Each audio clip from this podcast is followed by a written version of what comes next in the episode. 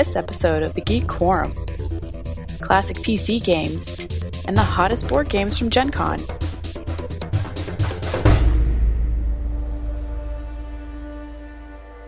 Hello, and welcome to the Geek Quorum. It's a fracking podcast. It's a fracking podcast about sci-fi, fantasy, gaming, all kinds of geek topics. And my name is Brian. I'm Bern. You can find us on the web at geekquorum.com. You can email us at gquorum at gmail.com. That's spelled G Q U O R U M. Find us on Facebook if you look up Geek Quorum or Galactica Quorum, our legacy first podcast. Uh, that's on Facebook, so you can interact there. Find us on iTunes. While you're finding us on iTunes, by all means, leave a review. Every podcast you listen to says this. It's true for us, it's true for them. Every review we get, every rating we get helps others find this podcast. Um, so if you like what you listen to, if you have fun, please leave a review. It's really helpful to us. Yes. And also spread the word on all the social networks you use. We're on Twitter as well.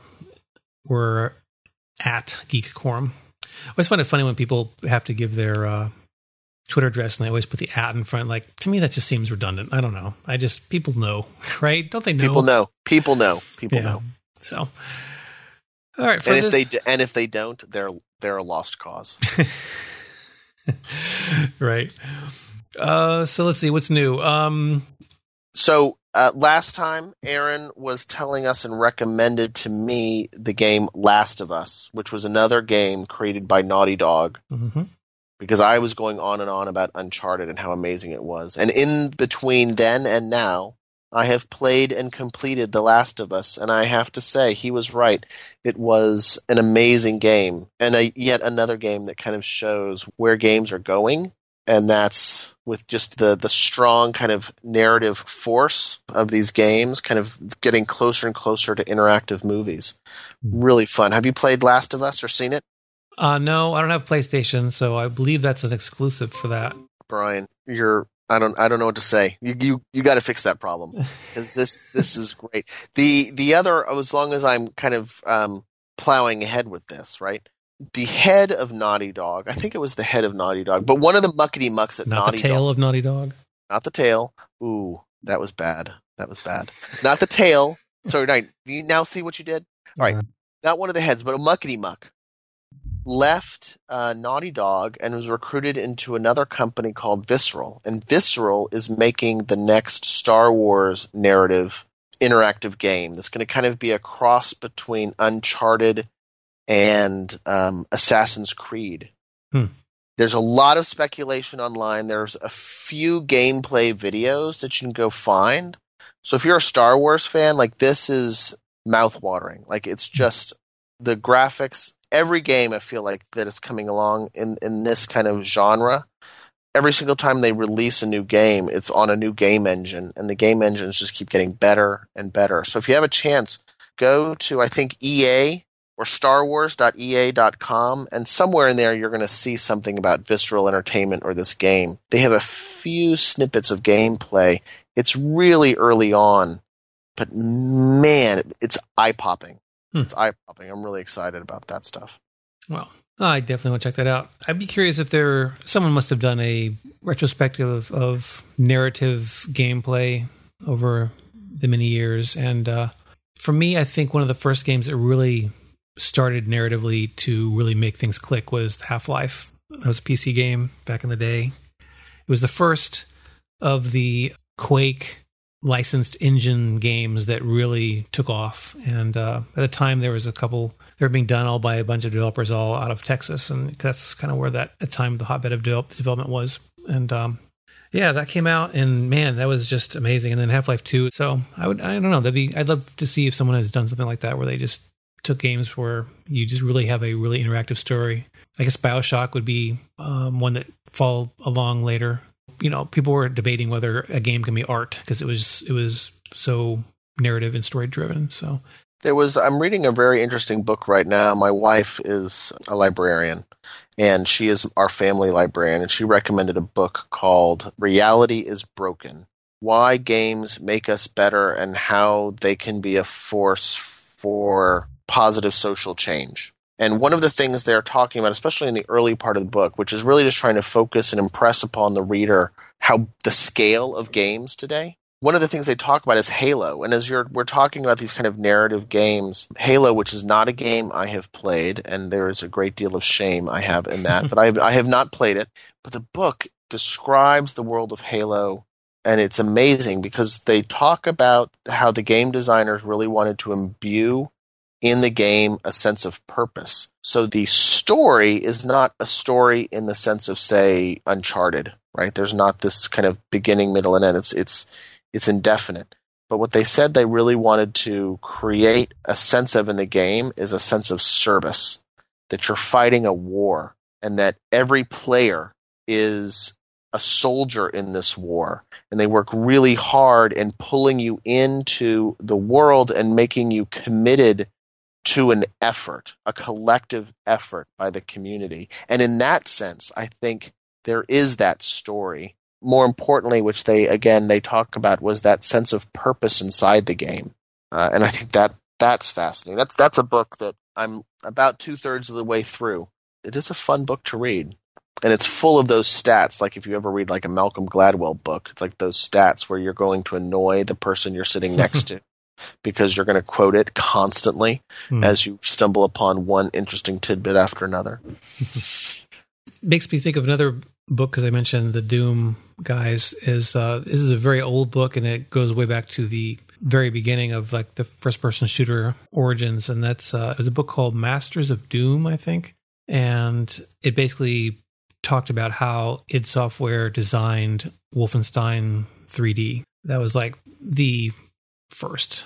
That was the first one that was really 3D in the sense that it wasn't just moving one quantum step at a time, and you know the the walls moved in a as you move your mouse, and it was it was uh anyway it was nice because it talked about all the characters involved in that design studio. Of course, John Carmack and John Romero, and so those are like rock stars back at the time of of game design and very different personalities, of course. And um, anyway, I don't know where the hell you'd find that book now because again, it's really old. But um, if you like games, I looked it up.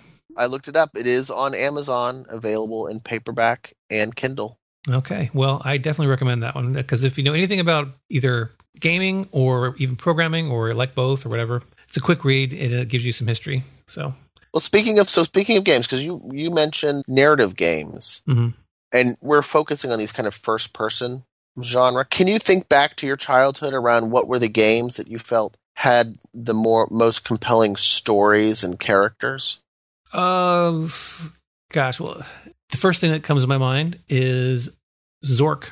I played these Infocom games that were text games, and it's like reading a book. You don't need the budget your mind creates is better than anything that a movie studio can do, and um, I, like many people, I had such a great gaming experience. The first time I saw the, the prompt that said you're standing outside the house and there's a there's a mailbox there, and it's just that game and that trilogy of games for Zork was great. It was, um, and then there was like other ones. They did the Hitchhiker's Guide game, and there was uh, a couple other ones that were pretty classic too.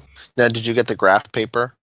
No, and build a map. Uh, no, I probably would have made sense to, but I just again, I, I was so immersed in that game. I it's like when it said you enter the kitchen, you you move this one panel out of the way, you slide through, you it's it's dark. You better get a light, or the Grue is going to bite. You know, get you. Yeah. Oh my God, you your memory is impeccable. There's fragments of sentences, descriptions from that game that I can still probably recite because I just remember them so much. I don't. But anyway, it was. I mean, what I'm saying is that I just knew it so intimately, and I was. I felt like I was there. That I didn't need a map. I was just there. I could just go through it.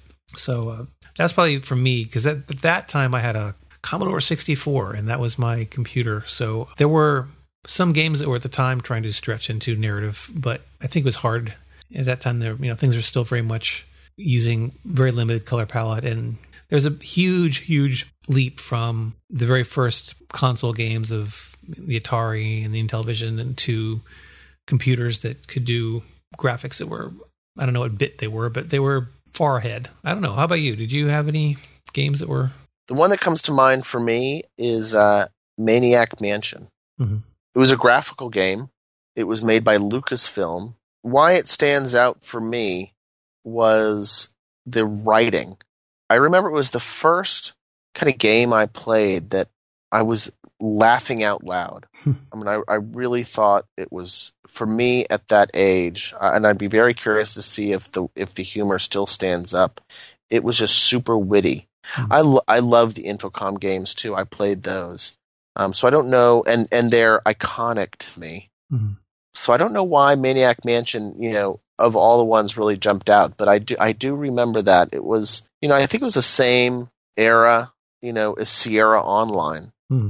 And all the King's Quest games, which I also loved. But Maniac Mansion, God, that was just super funny. It was really, it was, what does it say? 1980, it was, came out in 1987 by Lucasfilm. Well, I'm not going to read the description, but, uh, I thought it was really funny. Yeah, so I think that was my first narrative game. I remember when one of the first Intel PC systems shipped, and not very many people had them. And I had a friend in my neighborhood who had had one, and he had a whopping five megabyte hard drive. So he was able, yeah, five Wow. megabyte hard drive, and so he was able to play this game called Starflight, and it was the first for me, and probably one of the first period space exploration games. And I don't, I don't remember who made it. I think it was a pretty moderately sized game studio. Um, ah, I should look that I up. just, I just looked it up. It said, developed by Binary Systems Binary. and published by Electronic Arts. Yeah, yep. It was Electronic Arts. So I mean, duh. I mean, that makes- makes sense. Um, so yeah, it was. I remember this game. Yeah, you got on a ship, you flew from one solar system to the other, you went to different planets.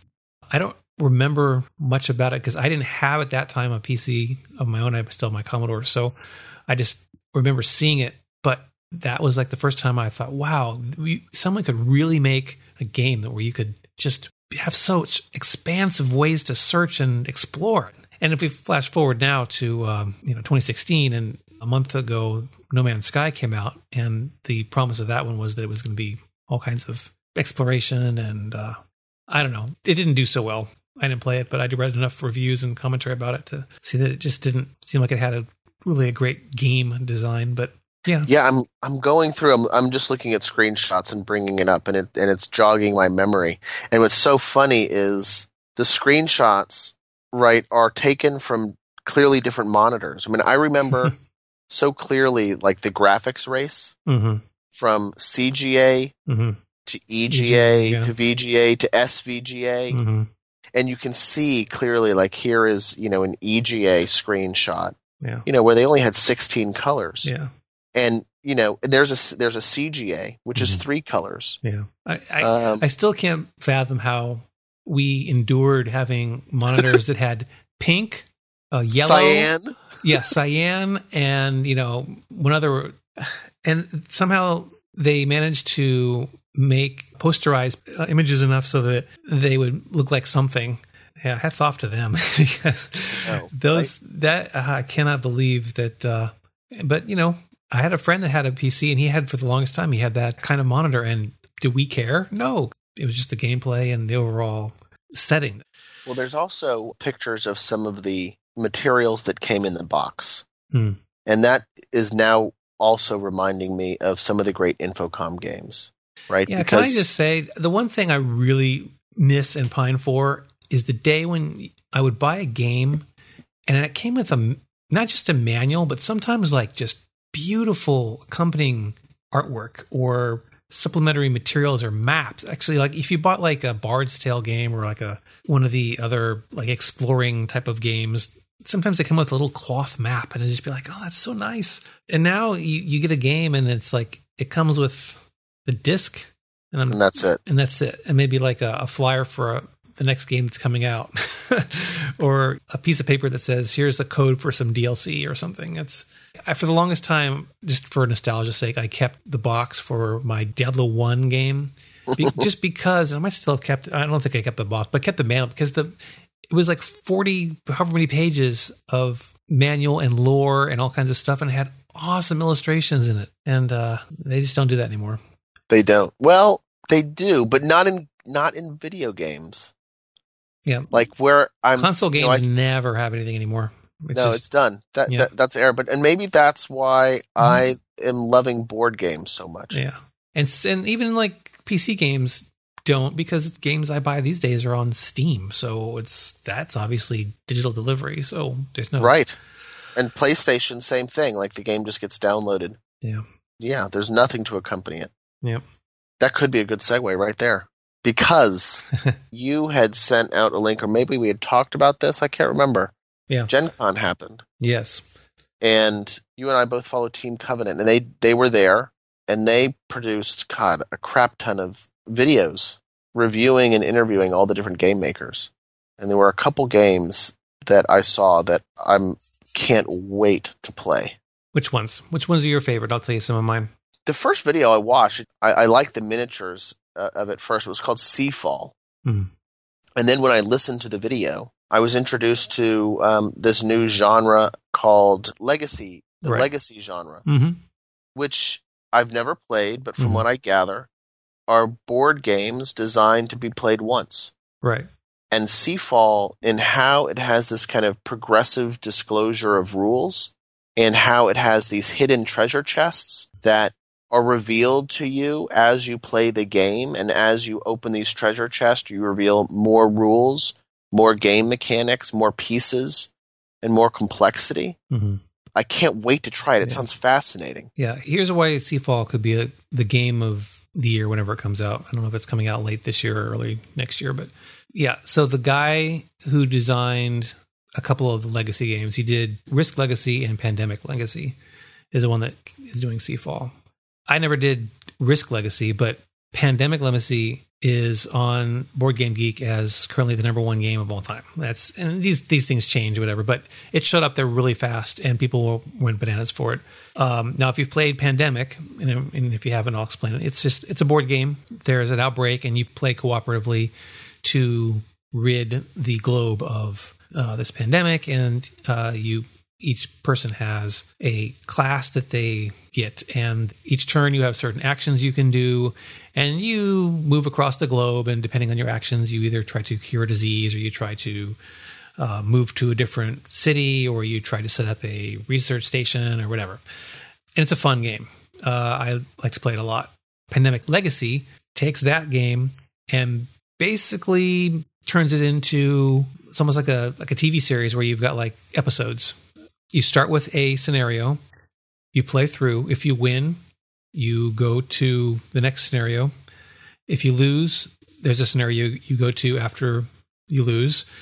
And so the board, it's not just where you start over, you know, whenever you take out a game and you, you set up the pieces and you start over. It changes and you follow a, I don't know if story is the right word, but you move through and it, the board environment is made in such a way so that how you do the previous sequences of games will determine how things go forward. And there's like cards you're not allowed to open until you get to episode number eight. do i understand correctly that there are moments in the game where you're asked to destroy cards Uh, I don't know. I haven't played it. Uh, I do own it. I haven't played it because I need to have a game group that's committed enough to play it because you have to play it pretty routinely because you don't want to like just play it once and never play it again. So I want to have, make sure I have enough people to, to come by and, and, you know, every few weeks come by and, and play it. So I don't know about that. I do know that there's if you're if you're bad enough at it, there's a, an envelope that says only open this if you've lost three times in a row. so anyway, it's a fun game, and this new one sounds like it takes all the legacy stuff, mixes in new elements from a previously unseen game, brand new original game, and uh, it's could be pretty pretty cool. The only trouble with these games is cost. Seafall is eighty dollars, and that's the other thing. A lot of the games that have come out recently, Mhm. um, I saw Star Wars Rebellion, Mm-hmm. which of course I'm, I gravitate towards because it's Star Wars. Mm-hmm. But it's a hundred dollars. Yeah. Imperial Assault, a hundred dollars. And Armada is also not a cheap game just to pick up and play. No. I really do feel like, man, if you're gonna, you better be committed to this game Yeah. because that's a lot of money. Yeah. I mean, it's a beautiful game, and this comes back to, I think, why I actually like these games Mm-hmm. because I like all the pieces. Yeah. I love the design. And some of the other games that I saw at Gen Con, I was drawn to just because of the aesthetic of the game. I think the costs, yes, they are expensive, but like in the case of, say, Rebellion, yes, it's 90 some dollars, but if you play it three or four times minimum, especially by the amount of time it takes to play, which in the case of Rebellion is like two to three hours, I think you're kind of kind of getting your money's worth there. That's fair. Yeah. Speaking of games that take a long time and cost a lot of money, uh, one of the games I, I was, um, I know what you're thinking, but I'm not, I'm not getting to that yet. But um, it is. Okay. A, I'm going to bring up a uh, another game that they showed at Gen Con, which it's not a new game; it's a second edition. But when I saw it, I was like, "Wow, I I'm really intrigued about that one. I really want to try it out." It's um, from Fantasy Flight. It's Mansions of Madness, the second edition. It's in the Cthulhu universe, uh, like many of their games are. And uh, in this game, in the first edition, you basically are in a mansion and you're trying to use your investigators to go through and um, eventually stem the tide of whatever demonic invasion is going to happen. People liked it. The drawback was it was incredibly complex. And there's a person who acted as the mansion overseer, basically, who was trying to thwart the investigators, who was all the other people playing. And they were acting cooperatively against this mansion overseer person. And um, they said that the setup for the just to set the game up for what the the overseer was doing took like half an hour to do. So that alone was something that would be like, I just don't invest time in something that's going to take literally half an hour just to set up. And then you've got to manage the game and know the rules. So now, what's different about the second edition, which is out now, is that they use an app to do all that. There's no longer an overseer. The app is the overseer. It shows you the different missions that you can set up. It it says place the tiles this way. It gives you uh, narrative text to read. It gives you all the things that you need basically, and simplifies the setup immensely. It makes the game a lot less problematic in terms of like rules and things like that. Now, there's been a large cry from some people saying, I don't want any app in my board game. it's the two shall not mix. And what happens if they don't update the app? Blah, blah, blah, blah, blah. I understand that. And again, this is not having played it myself. I, it is on my list. I do want to get it. But if you do purchase a $90 game and you do play it several times and you get your money out of it, and they never updated the app again, I think you will have got your money out of it. Yes, there's a danger that somehow Fantasy Flight goes out of business, they never develop their app again, and then you're just left with a box. Well, the app should live forever in the store. It should, Presumably. correct. But there is a, a lifespan of apps. Apple just recently started booting out unused apps from way back in iOS, you know, three days or whatever. I mean, it takes years for that to happen. Yeah. But um, yeah. What's interesting is, you know, you mentioned that, and I did see that. You know, I saw that at Gen Con, and I too had this initial reaction of, um, I didn't know if I liked it or not. Mhm. I felt kind of like it was cheating because I think so, it's such an important part of that kind of the tabletop gaming experience Mhm. for ill or good. Mhm. You know, are all the pieces? Is the setup? Is the DM? Is the kind of tactile nature of it? And I do appreciate it. But it was interesting, despite kind of my first impression and having kind of a negative, an initial slightly negative reaction to it. Uh, as you were describing it again just now, I, I was thinking like it'd be very interesting for these games to explore how mobile assisted games Mhm. could really work. So, I mean, imagine where, you know, everyone was using their phone Mhm. to track their piece or to track their game, to message each other in the game. Like if there was a c- component in which you had to kind of Right. scheme. Yeah. But then I just felt like that's the trouble. Like it's such a slippery slope. Like Right. at that point, if you're going to build out a game or if you're going to build a physical game that relies on a mobile device to play, Yeah. why bother with the physical game at all? At that point, you might as well just build an, an exclusively online or Right. in-app game experience. Yeah. But Yeah, there's a, a, a review I read. I think it was on Ars Technica, where the person was playing the Mansions of Madness Second Edition, and at one point they just posed the question of like, well, why couldn't this just be an iPad game instead of being a board game? And it's true, but I think as a supplement to a board game, it's fine. I think, like you said, there is a slippery slope where at one point, if the percentage of the i of the tablet becomes too much, then there's less and less reason for there to be actual physical pieces. And to me, the fun of the board game, besides the actual gameplay itself of just the game, is the social nature of it and people sitting around and being able to chuck dice or to flip cards or to groan when something bad happens and to cheer when something good happens. And um, as a supplement, I'm okay with it. And that's why I do hope they do more stuff using digital enhancement. More than that, then yeah, it, it just it would just be a, a game you just download to your iPad and just play it. I think there is um, a huge opportunity for Twitch which is the game streaming company, mm-hmm. to do board games.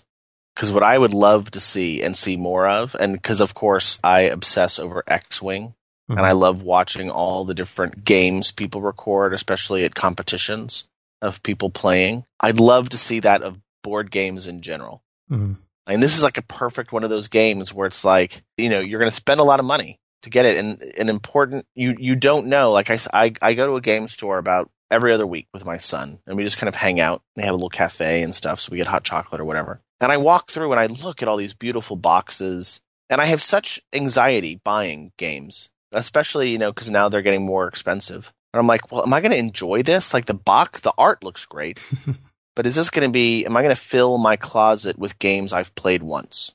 Right. And so, like, to be able to watch people play is not just fun, you know, more and more, but so important. Like, am I really going to spend 80 bucks, play this game once, and it's just going to sit in my closet and yeah. I'm never going to play it again? Because that will kill me. Yeah. I can only do that so many times before I'm like tossing tables left and right. Right.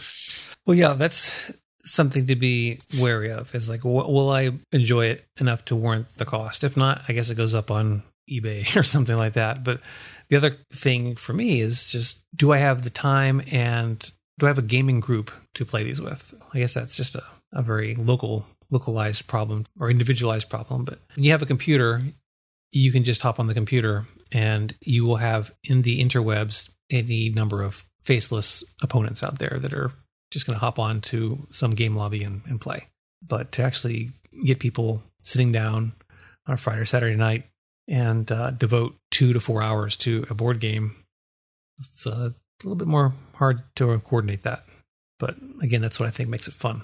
Yeah. So, um, let's see some other games they were coming out. Team Covenant did a nice demo, or they're shown a demo of a new, again, Fantasy Flight uh, game called Rune Wars. So, Rune Wars, it seems like it's a mashup of the X Wing miniatures game in that it has miniatures that you can move, set a maneuver with a dial, and move them a certain amount of space. It has elements of the Armada game in that the way you win is by having certain victory conditions. So instead of like having just demolished the other army, uh, you have to have specific goals you're supposed to do, kind of like Armada. And then from Imperial Assault, it has a couple things the way you roll dice. If you're familiar with that game, it has. Uh, well, how is that different? So in X Wing, you know, it's really simple, right? They're like eight sided die. Right with three possible rolls, and I did notice that Imperial Assault the die are more complicated. Yeah, they're more complicated because they have. Uh, this is beyond the scope of this discussion to go into the rules of Imperial Assault or any of these games for that matter, but it's just a little more complicated in what you have. They use very similar nomenclature for the dice roll, put it that way. So it's a combination of those things. Now, to be honest, I like the idea of a uh, fantasy theme, but I I don't know this is the game for me because I just don't know that I have enough bandwidth in my head to work out more squads with varying bits of cards that have this or that buff or do that thing to the other team or whatever and the fact that it, it's going to be um, whatever the cost is going to be for these things, and they're not. As far as I know, they don't. I don't think they're pre-painted, and I would want to paint them, and so I just I don't know that this one's for me. I think I met my max for the amount of um, tabletop wargaming I can do at the moment. Fair enough. Fair enough. The um the one another one that looked good to me was Star Trek Ascendancy. Yes, there's actually two Star Trek games that were kind of interesting, and um, but yeah, go ahead and describe the Ascendancy one. Well, I mean, maybe you can do a better job of it. I remember watching the video. I remember thinking that's a game that sounds like a lot of fun, Mhm. but I don't remember all the details. Do you? Do, do you? No, I don't. I don't really remember the details too much. I just recall that you can be, you know, one of the, the main races, whether it's the Klingons, the Romulans, or the humans, and or the Federation. I guess you start with one area and you kind of expand out from there. Here's what it says. This exploration, expansion, and extermination game pits Klingons, Romulans, and the Federation against each other in a two to three hour game of discovery and combat. Holy, yeah, The game comes in a box large enough to hold your bat'leth, but includes no board. The map of planets and warp lanes between them unfolds as each civilization plays. I think that's the mechan- the thing that I thought was really interesting because I love games where the where the board changes every single time. Like, um. I mean, Carcassonne, the entire game is building the board, right. but I like uh, Settlers of Catan for that Mhm. reason. hmm But it also says to keep going. Empires come into contact, which can lead to trade or conflict once their worlds finally connect to those of another player. When one member of our crew came back from an introductory to our play session, his first word was "wow." but yeah, no, I liked. I, I think I like that idea of like you know, it starts. It's just a planet, and you know, you kind of mate a connection, like an edge to the planet, and then you put a planet on the other end, on you know, on the other end. So you're like building a graph, if Hmm. you will. Um, and the graph is the board, and I guess that's what they call warp lanes, Hmm. right? I thought that was really interesting.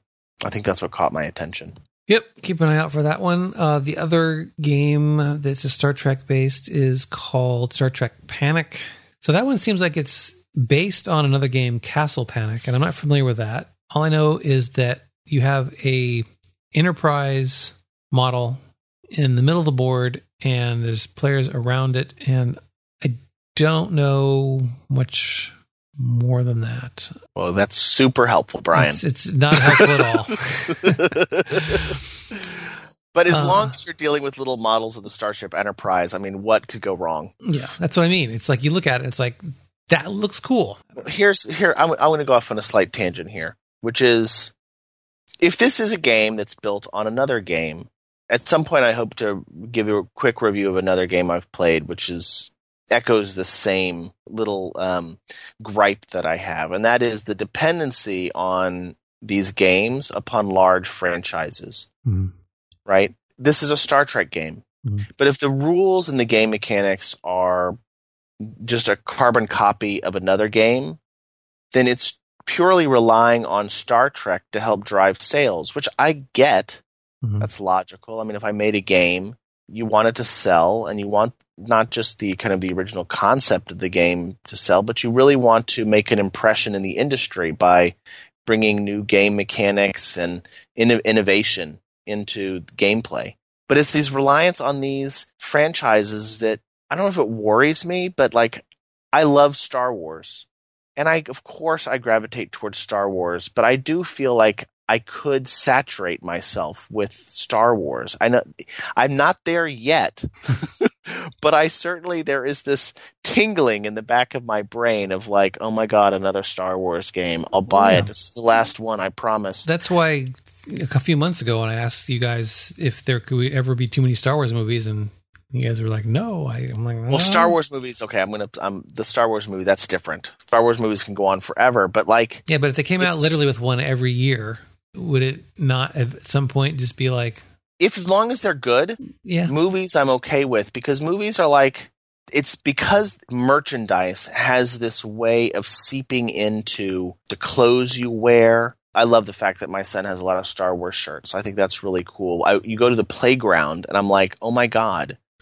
I would say 70% of the kids are wearing Star Wars shirts, which of course I love, but you really do. Like your whole life gets just infused by Star Wars. Mhm. Um, and at some point, like I start to crave something else. Like, Right. Yeah. and so I, there's another game, the game I was going to review, which is a game that's out. You can buy today. It's called The Lords of Waterdeep. Mm-hmm. It's, branded Dungeons and Dragons. Yeah. The game has nothing to do with Dungeons and Dragons. There's no RPG nature to it. There are no dice that Mhm. you roll. Like there's when I think of Dungeons and Dragons and whatever that conjures in your head, I'm telling you, it's not has nothing to do with Dungeons and Dragons. But it clearly is a game that needed to attach itself to the Dungeons and Dragons brand Right. to get published. Mm-hmm. And that's tragic to me because the game itself is a ton of fun. I don't own it yet. I have a coworker who owns it. I've played it a couple times with her, and every time I play it, it's a lot of fun. And the game orbits around the genre, what does she call it? Worker placement. So the concept of the game is you draw these cards, which are objectives, and the objectives are gather three of this resource type, which are just like little, you know, tokens. Uh, gather four of this resource type and two of these. And each round consists of a, of a series of turns in which you place a peg on the board, and that generates resources.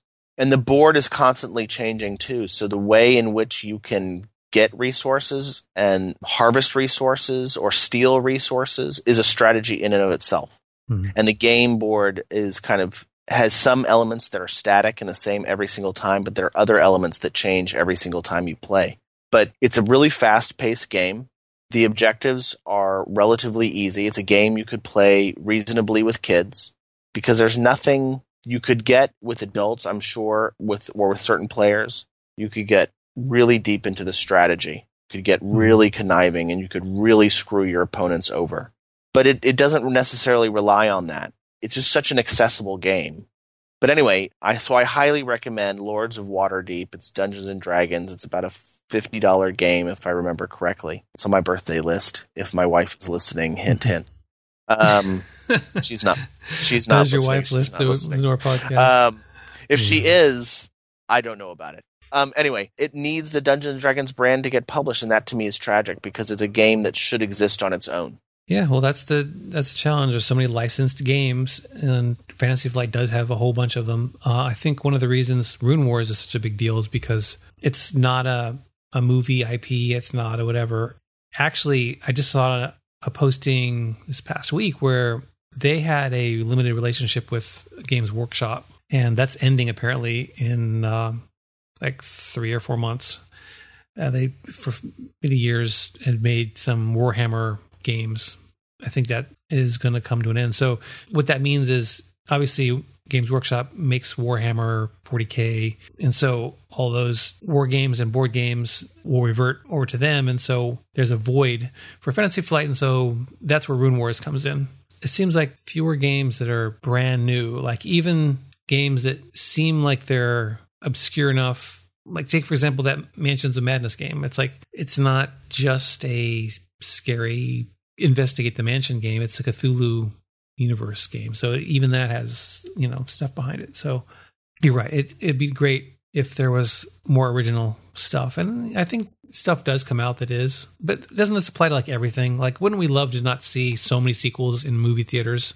Wouldn't we Yeah. like to see, you know, no more reboots of stuff on TV? Like, do we really need a Lethal Weapon TV show on Fox Oh this fall? Jesus, really? Yeah, it'd be it'd be nice if they did have some non-licensed stuff here and there, but people flock to what they're familiar with, and then if it needs an assist to get you know that logo stamped in the box to get people's attention, I guess that's the price Yeah. we pay. So This is the Fantasy Flight episode. Yeah. um, everyone. Uh, uh, clearly, since we have talked about um, now how many different games. well, there are, have been other games we've talked about. I mean, there's another game company, so it's not entirely just about them, but obviously they do get a lot of attention and money from me. I think that kind of wraps up this again game centric episode. Maybe we'll cut this one in half and then we'll do a actual next time that actually is a next time and not just something goofy. And um, wouldn't that be a nice little cliffhanger? Who knew? Who knew? Maybe we will do that. Yeah. So again, you can find us on the web at geekquorum.com and email us at gquorum at gmail.com. And find us on Facebook and look for us on Twitter using those two same search terms. And I do believe I hear our theme music and the jump clock is running. All that means one thing, and that is it's time to say goodbye. So thanks again for joining. Thanks for Skiznot for the theme music. See you next time. See ya. next time on the Geek Quorum. Shall we shift to another mega franchise game and talk about X Wing? We, we shall. We we should. must.